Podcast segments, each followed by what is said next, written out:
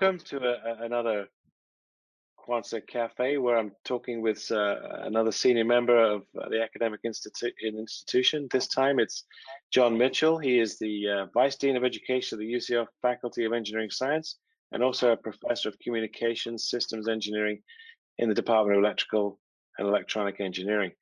His research is focused on optical and wireless access systems, optical fiber access, millimeter wave radio access, as well as systems that combine both these two areas. And his work's been funded by multiple uh, bodies in Europe, the UK Engineering and Physical Science Research Council, the European Union, the UK Technology Strategy Board, and, and multiple uh, industry partners. But interestingly for us, you know, between 2012 and 2016, he was on secondment to the Engineering Sciences Faculty Office, where he led the introduction of the Integrated Engineering Program and they've led major renovations on the program at UCL. And John and I have had a number of conversations about the success of this. So I'm really looking forward to having that conversation. And actually, in 2009, he was awarded the UCL's Provost Award for Teaching. So clearly, you have something to offer, John. I'm looking forward to hearing about that. He's uh, chartered engineer, fellow of the Institution of Engineering and Technology, and a senior member of the Institute of Electrical and Electronics Engineers. And in my experience, and all round, as we say in England, a good egg.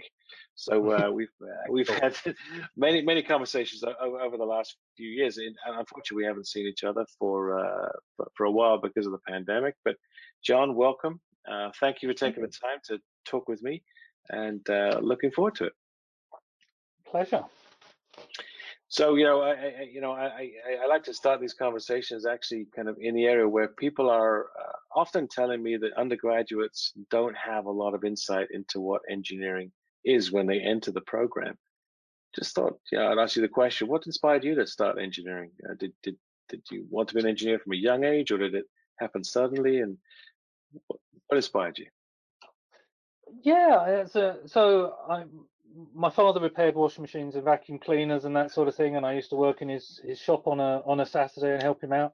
And so I was always, from a very early age, there were things things to take apart, and you, I guess, as a, a as a reasonably young child, you start working out when you take things apart, you pretty soon better learn how to put them back together again if you want to stay out of trouble. So that was always sort of in my nature, the the the the idea of tinkering with things and and, and uh, and then as you, know, you see behind me, I got got into playing the guitar and various other things, and sort of you know building amplifiers and pedals and all sorts of things as a as a kid, and um, yeah, so that was always something that really spurred me. And but I guess what has sort of followed me through was I one thing that did then occur to me is I, you know, I decided to do a, a, a, degree in electronics. I'd been been quite was quite good at maths and physics at school, as many people as as was as necessary to go on and study right, a degree in right. engineering um, but also had that you know real interest in in in a practical subject. And I think what has stayed with me is I, I went and did a degree. It was you know, interesting and you know learned a lot from it. But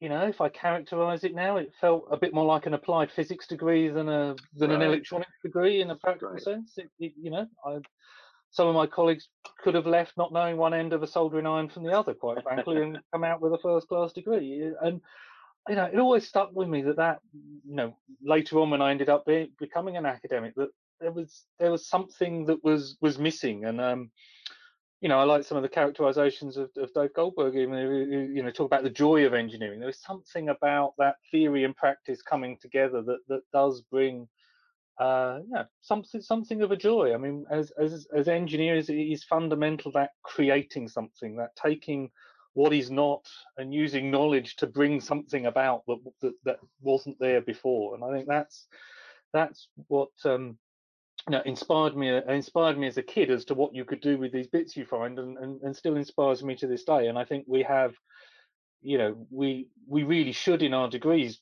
bring that inspiration that that you know engineering is about maths and physics and science. That, that's undoubtedly a part of it but that is um, necessary but not sufficient to be a good engineer. And the creativity, the inspiration, all these sorts of things, uh, you know, problem finding, problem solving, are are you know are, are what have always excited me about engineering. And I think what what we need to instill in our in our graduates.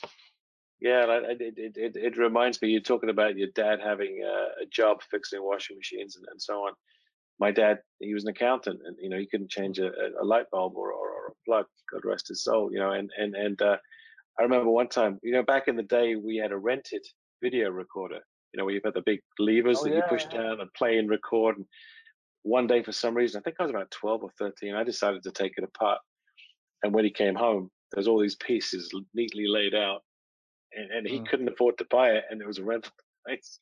And I ended up doing mechanical engineering. Uh, you know, so I, I guess it does, it does stick with you from, from an early age. And, and I, what's interesting about your research, even though it's you know it, it's research into unknown areas, it's a practical application that you're you're driving towards, you know, in, in all of your communication uh, aspects.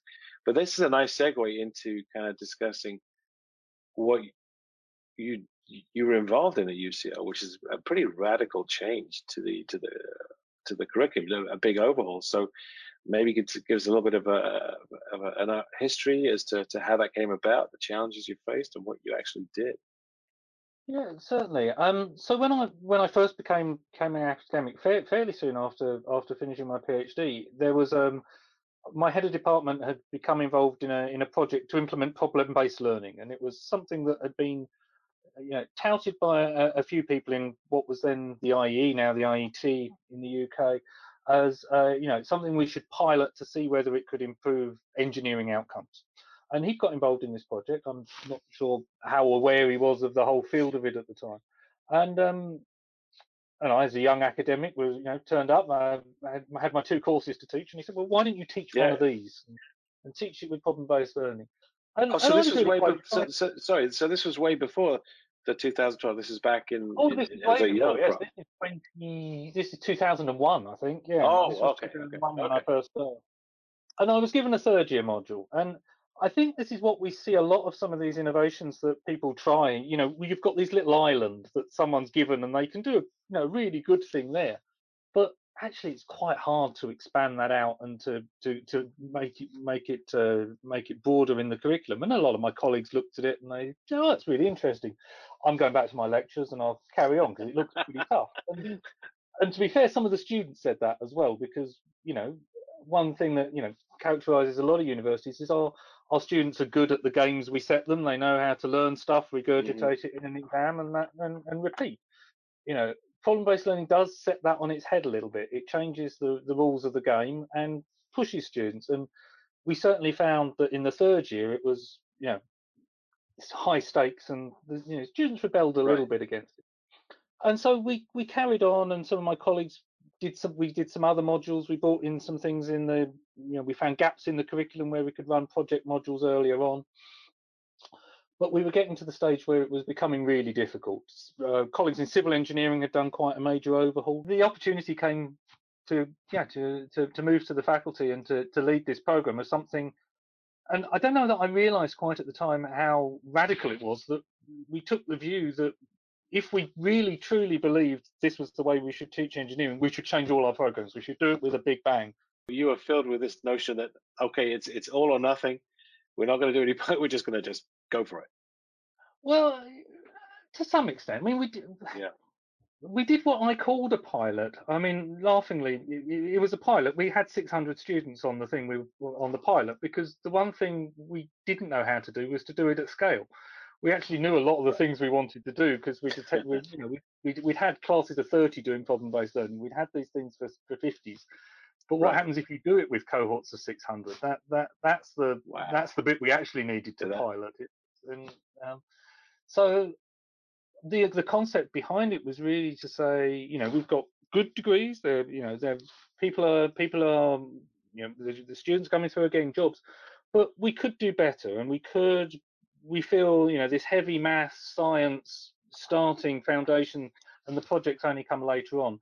We wanted to, you know, all the things we were hearing from industry, industry of strengthening communication skills, strengthening teamwork skills, strengthening problem solving skills, problem identifying skills we felt these are not things you can add on later. They need to be inherent, as well as getting our students in the process of design to be thinking about sustainability, global responsibility, all these things. Right. You've got to start that from the beginning. It's got to become inherent. And I think what we were seeing, we we tacked some of these on the curriculum, and it so often happens these things that have come in later from ABET or UK Spec in the UK. Um, but they need to if the students are going to see them not as something external to what they do they need to be mm. integrated and hence i guess the integrated engineering program really was about integrating the disciplines and integrating all those right. things so but we had a traditional university a research intensive university so we looked to you know how there's a question of how much you can disrupt and right. try and find enough room in the curriculum to put this thread of projects this thread of skills but also you know professor x who'd been teaching the same class for 20 years could carry on doing that and it would feed into these other things but we you know it wasn't a full revolution but i you know one thing that i think became clear to me reasonably early on in the design you've got to have enough disruption to make it hurt you've got to it's got to have an impact otherwise um you know, so did you did you start did you start with the with the with the with the first year students and then work your way up as they move through yeah. the program was that the yeah. plan and, so how many just out, just out, just sorry, just out of interest, uh, yeah. how many faculty did you have kind of involved in the kind of design of this approach? So those two things are kind of interesting to me. Um, yeah, um, that's an interesting question. So there was a sort of there were a number of core teams. Um, and it's interesting actually there was a huge amount of value in just bringing people together from departments because we'd rarely done that for any reason the, the departments were right. fairly siloed in, in most senses there was a sort of management representing each each of the departments there were four areas that were you know in the skills the projects um, the maths um, uh, and what we were calling minors that were, were were were brought together and so there were teams ranging from 20 or 30 from different departments working on that and then wow. the departments were, I mean, what we very much described it as was a was a framework that there was almost I actually wrote it as a design specification that I gave to departments saying it's got to look like this. Yeah, I, and I thought yes. was, I thought that might chime with engineers that you know this is this is the framework you've got to design your programs right, to. There right. are some, but you can you know, as long as you meet the requirements, you can sort of design around it and we can have a negotiation. So it wasn't a sort of flat, you do this, you do this, you do this. There were some bits that were specified, right. but a lot of it, there was a fair flexibility. So probably, there was probably close to 100 involved in one way or another in it by the time it was all up and running because it oh, effectively, wow. we probably, I mean, who were you know very closely involved and others i mean because we effectively rewrote the curriculum of nine departments. Wow and how long did that process i mean did you did you start uh, like the beginning of one year and implement it the next year or did you kind of spend three months trying to do it? I mean that's a lot of people in any business but you know i, I know and I, I don't mean to be disrespectful but academics are it's kind of like herding sheep right? I mean it, it's not easy. I think I, stars aligned in that we had a dean who was making a very strong push. There were some new heads of department who came in who were, you know, brought in with this was part of it. Um, we'd had a new provost who was who was really pushing the education agenda of the university. You know, talked mm-hmm. about we're very powerful research institution, but you know, we probably there's areas of the teaching we should should do better on. So I think that there was that whole sort of structure around it that it was something that was being talked about and was um, was there. Um, we spent pretty much 18 months designing the whole the the, okay. the, the, the framework of the first and second year, and then rolled out a first year while others were working on the second year. It really only it really the major changes were the first two years, and then most go off into streams and specialisms right, right. and that sort of thing later on.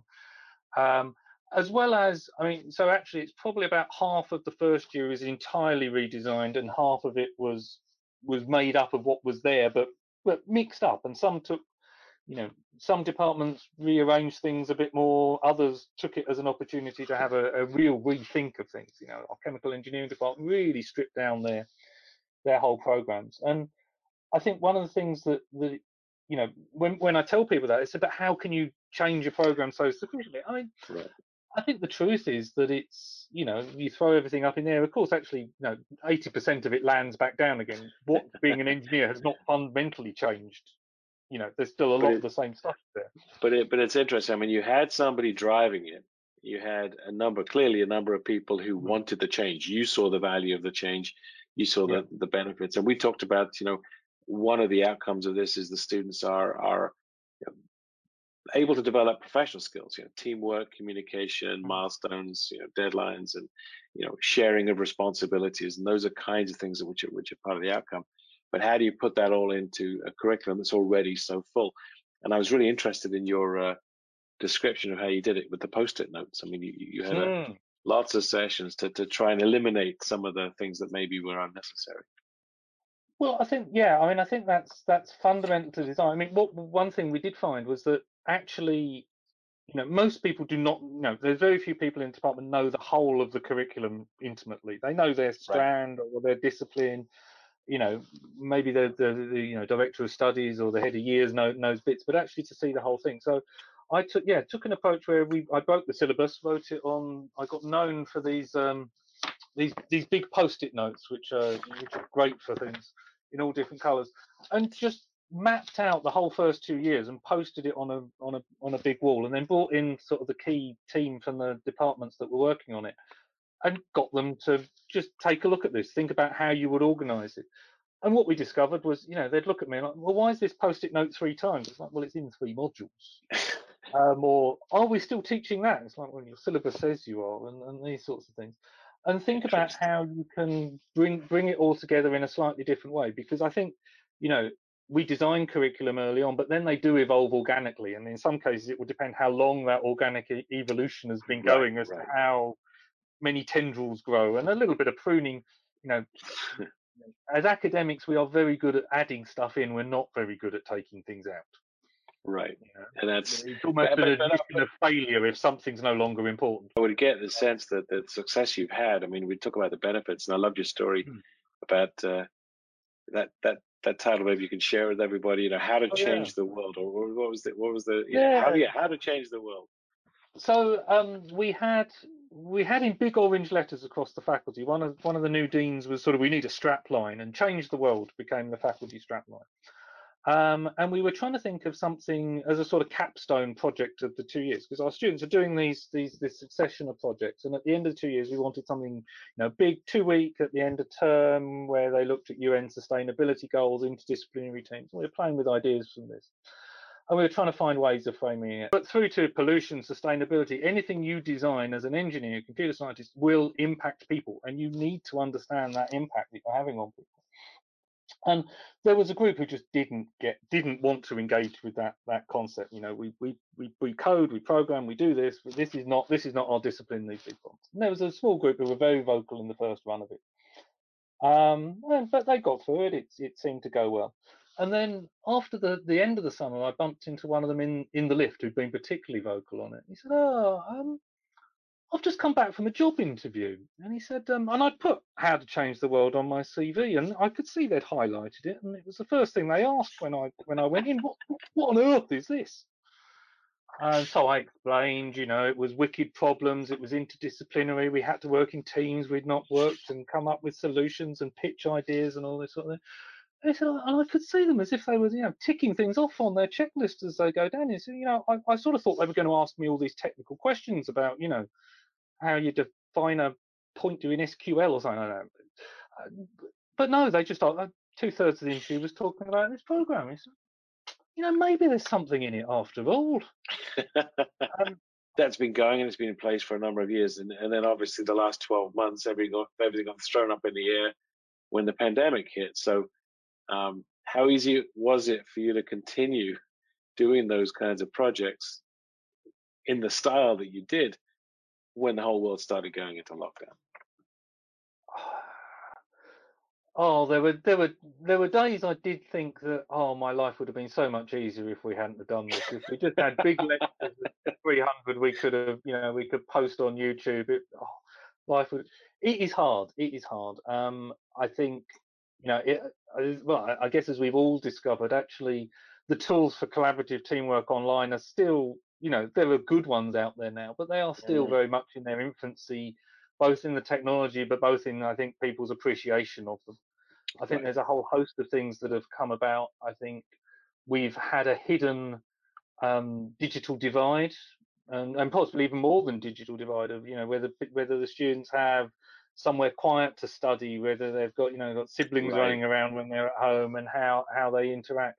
I think there's a whole host of things that we probably never sit, never saw in the background of, of what our students do when they, they, they study that have been brought to the fore by the pandemic. So I think you know, it has been difficult. I think we've learned a lot of good things we can do online, but I'm, you know, I think I am still wedded to the idea that, you know, particularly a good engineering education is very difficult to do to do remotely to do online. I think there's great things we can do and much that's been advanced, but you know, what I hope, what I hope we can take out of it, and if the, the you know, if good any good can come out of this, is that we will go back and reevaluate what value it is of putting you know students and you know, highly paid academics in the same room together what is the value of doing that? Right. and you know if, if, we've learned you can do it just as well on, on on youtube or on zoom. We should be doing it on youtube on zoom. But the things you know and it speaks to to your industry though you know the, the wonderful things that you do in a lab that that discovery through through experimentation or and, and through um you know through through cre- you know creative activity in a in a lab um I, I, I think it's it's so hard to replicate, and he's you know, and we we need to go back and think about well, what are we using our estate for? You know, UCL is in Bloomsbury in London, some of the most right. expensive real estate in the world. And you've you expanded know. out east as well, haven't you? You've and we're expanding out east. Yeah, new labs coming out there. And but you know, what are we using them for? Are we using them for really adding value that can't be added in other ways? And I, I hope that this switch to all online has given us know, really valuable insight into that of how we can create a, a stronger blend of the physical and the online to, to support our students. Yeah, I mean, this is that. I mean, this is a conversation I have with so many people that you know, you went from about maybe ten or fifteen percent of the faculty who have been trying some of these techniques to, to, to now 100% and realizing just how hard it is. And, But other active conversations now about you know how to to move into the future, like what you can take away and develop. Undoubtedly, undoubtedly. I mean, I'm I'm I'm I'm I'm naturally a bit of a pessimist on these things. I mean, I I I, I hear a lot of people saying that, oh, you know, we won't go back. I mean, actually, I think unless some unless there's a conscious decision not to, I think actually human nature means you do tend to fall back to the norm unless right. there are unless there is pressure pressure not to. And so I think there is a this is this is a really interesting point for engineering educators to come to the fore to to to really say actually we you know we do need to think about how we gather evidence of what worked and what didn't and to mm. make a conscious change i mean i there's i think uh, you know i'm already starting seeing people you know we will go back to back to big lectures and and, and things whereas actually we've seen the students really appreciate the, the flexibility i mean one thing that has struck me more than anything else in this is how our students are engaging with the online material. You okay. Know, you used to see students, you know, they'd come in, they'd be in their two, be there for the two-hour lecture. You know, there'd be a video of the lecture, but rarely would, you know, there'd be a few who'd view it, but you wouldn't see, you know, until you got to an assessment point, you, and then the, you know, the views of the video would spike. You know, we're now looking at the stats of the video, and you're seeing that, you know, students are taking, you know, you put a bunch of 10 minute videos. They're taking two three hours going through them. They're going back they're watching it they're looking at different speeds. They're really spending a lot of time with that material because it is there and and and, and they can. And actually we've been having you know some of the most protracted conversations have been how how do we manage the students workload? Because they are just putting so much engagement really? into the materials we're providing which really wasn't what we expected. And it is, you know, it seems far higher than we thought it was, or the evidence seemed to suggest it was when they came to a came to a lecture. It, it is quite remarkable. Um, so, do you think I mean, might do, do, might that be some somewhat to do with the fact that they're locked down as well now, and they're not going out as much as maybe they would have done in the past, and when when everything's over and they're back out partying and going to the pubs and so on, those stats may change. I can't I can't help but think that might be the case. Um, it's something we need to we do need to factor in and, and, and think about the fact that you know this more digestible form and the bite size and the way we, we, link you know where we've seen really good courses of linking you know short videos to to questions to test your understanding and right. actually yeah really really good engagement from students in that, in the material we in, when good and clearly thought out material like a lot of these things you know some colleagues have thought, oh, I can put my two-hour lectures up from last year, and that's online learning. And right. you know, very quickly seen that isn't the case, and we've tried to. Is, is there is there a is there a strong voice from the students in at UCL? I mean, do they come back and, and, and give the feedback to to point out those like yourself who are doing an, an amazing job, and maybe some people who aren't doing quite as a productive? Yes, yes, I I think our students are fairly vocal. Um, I mean, what in a way we've we, we've created that i think partly from on the back of the iep because when we first set it up we didn't have many mechanisms for feedback other than the fairly usual ones. Um, and uh, to be fair it's not wasn't just the iep i think the whole university is, and the whole sector has moved to student voice being considerably more important and so there's different different ways of doing this. But we were also very acutely aware that we needed to to have feedback from the students very regularly because we'd made such a large wholesale change. Oh, okay, so that's been part of the yeah. down the way and find out something had gone wrong. We needed to be very reactive. Um, right. As my colleague, who was a control engineer, described to me, he said, you know, effectively, you know, the the the control system that we had decided to implement was bang bang change. Yeah. yeah. And as he pointed out, the problem with bang bang control is you need to be able to damp, otherwise it oscillates. Um, right and uh, and that student feedback was our was our damping factor effectively trying to keep on top of things go, going awry because of we'd made a sudden step change. You do realize that you're talking to someone that's in the control field so now my engineers when they see this they'll have this modeled in in, in in the software and we'll use it to apply to one of our products as well.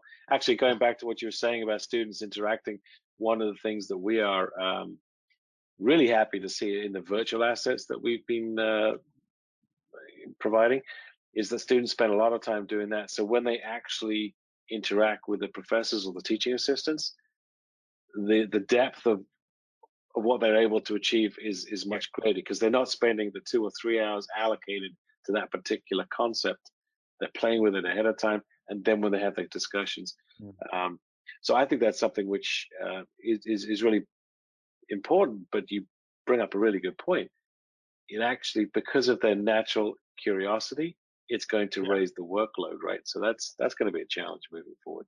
Indeed. I mean, I think that's you know, again, I think we've you know, it has forced many colleagues to to interact with some of these technologies that they're perhaps shied away from a little bit. And I think you know, the the world that's of good. virtual labs has moved on so much since uh, since I think many people last looked at it, and there's some fabulous things out there. And I think that's you know, again, where we fall back to. It would be sad to fall back to fully physical because actually, yeah, as you say, the the ability of a student to test out their ideas in right. where, where there's going to be no blue smoke is you know, is a really valuable. And there's no one looking over their shoulder as well because there's sometimes in the lab there's the fear of failure, right? Yeah. You know? No, indeed, and I mean, I think the other, the, the the flip side of that is, you know, democratization of some of these access that you know, you know, typically. Right you know historically that you know a, a, a, a you know an engineering lab of, of a world you know a world class university is an incredibly expensive thing yes. Um, and there have been you know limited other ways of replicating it but um, actually I think you know some of the options now that that will will will put into the hands of a much broader section of the world some of these technologies you know, not in quite the same way, but but in a in a very highly functional way that that uh, is a, you know, exceptionally good approximation. Well, it, it, it's kind of it's kind of nice actually because one of the things that we're doing with the University of Toronto is we're working with them to find um, projects which their students can do on a level playing field with people in, in other parts of the world. Mm. You know, so essentially they're using the same platform and there's mm. not an advantage for, for the University of Toronto students because the others don't have yeah. access to it. Um, and that's challenging. Well, it's challenging having undergrads work with people overseas anyway. Do, do you mm. do programs like that with? Uh, do you do undergrads working with people overseas? Is that something that you get involved at at UCL?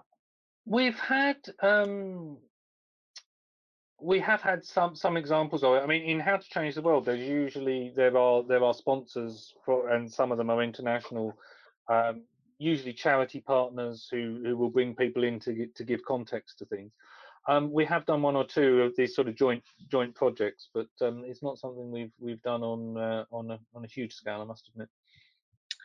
Well, I mean, uh, I I have to say, you know, I think I first had this discussion with you about what you were doing in UCL. I think it was in Munich a few years ago, four or five years ago, Yeah. And I remember asking, I, I kind of felt a bit dumb because I remember asking you this question about, do you think this is a good idea? And I think your response was, well, we've done it, and this is how we did it. so it was quite entertaining. This was obviously a few years after Chicago, and and, and, and Yeah. it was probably around 2015 and 2016. But um, learning about the challenges for me is really valuable because obviously, you know, we we want to work with universities all over the world. I really appreciate uh, you taking the time to to speak with me, John, because uh, you know there there are many conversations at these conferences which are confined to the two or three hundred people that show up at the Mm. conference. And we're hoping that many more people around the world will be able to hear this and the insights that, yeah, it's tough. It's an uphill struggle. You have to fight the battles and you've got to brainstorm and, and Yeah. but it's worth it.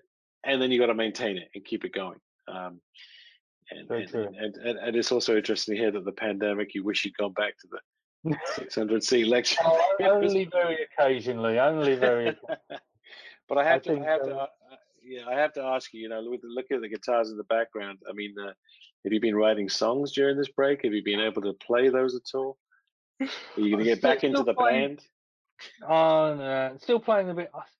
It's interesting uh, as a telecoms engineer, noticing the, the subtle delays. A, a few of us did try to get on Zoom and play, and you sort of notice the the subtle timing delay, depending on how far away they are, is actually quite off-putting in uh, in in some sense. So no, but So have you been you. doing a little? Have you been doing that a little bit of playing with some friends on, on Zoom or?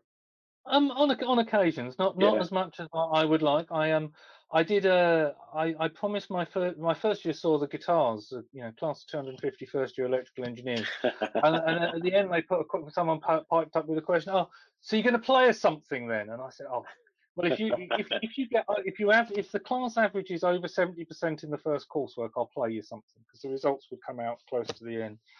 Um, yeah, 72 they got. So um, yeah, I, I, had, I, had to, I had to play them something at the end of the class. Well, I wish I'd been in that role. Well, at least you lived up to the promise. That's fantastic. Anyway, John, thank, thank, you very much indeed. I really, really do appreciate your time. Very good call. All right. Thanks a lot.